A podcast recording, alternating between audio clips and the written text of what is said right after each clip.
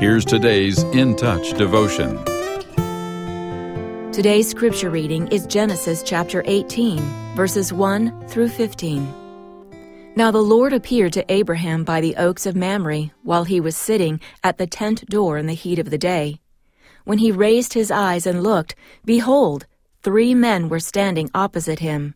And when he saw them, he ran from the tent door to meet them and bowed down to the ground and said, my Lord, if now I have found favor in your sight, please do not pass your servant by. Please let a little water be brought and wash your feet, and make yourselves comfortable under the tree. And I will bring a piece of bread so that you may refresh yourselves. After that you may go on, since you have visited your servant.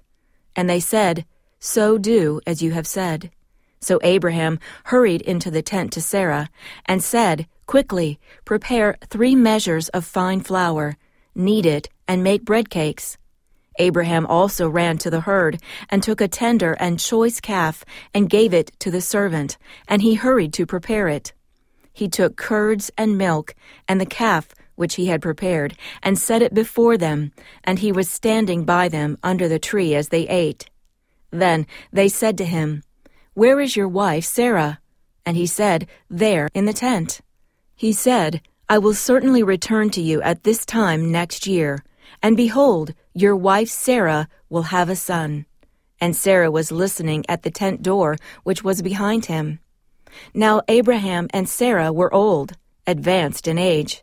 Sarah was past childbearing. So Sarah laughed to herself, saying, After I have become old, Am I to have pleasure, my Lord being old also?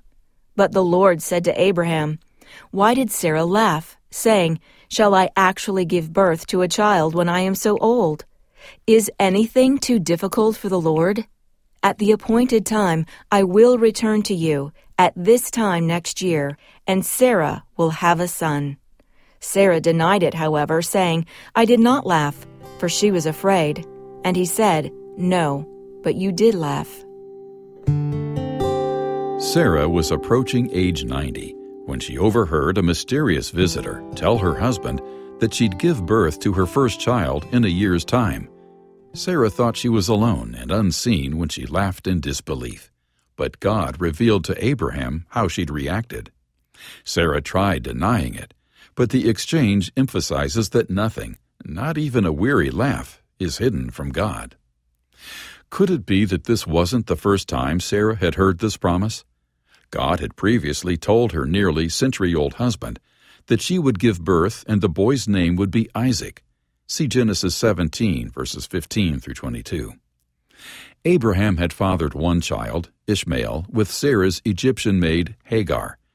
But now God was saying the son born to Sarah in her old age would be heir to an earlier promise that Abraham would be the father of a great nation.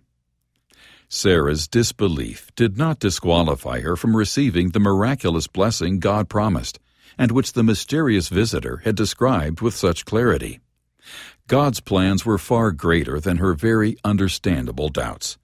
And after Sarah's lifetime of infertility, her pregnancy would drive home an important lesson. Our supernatural God isn't limited by what we label as impossible.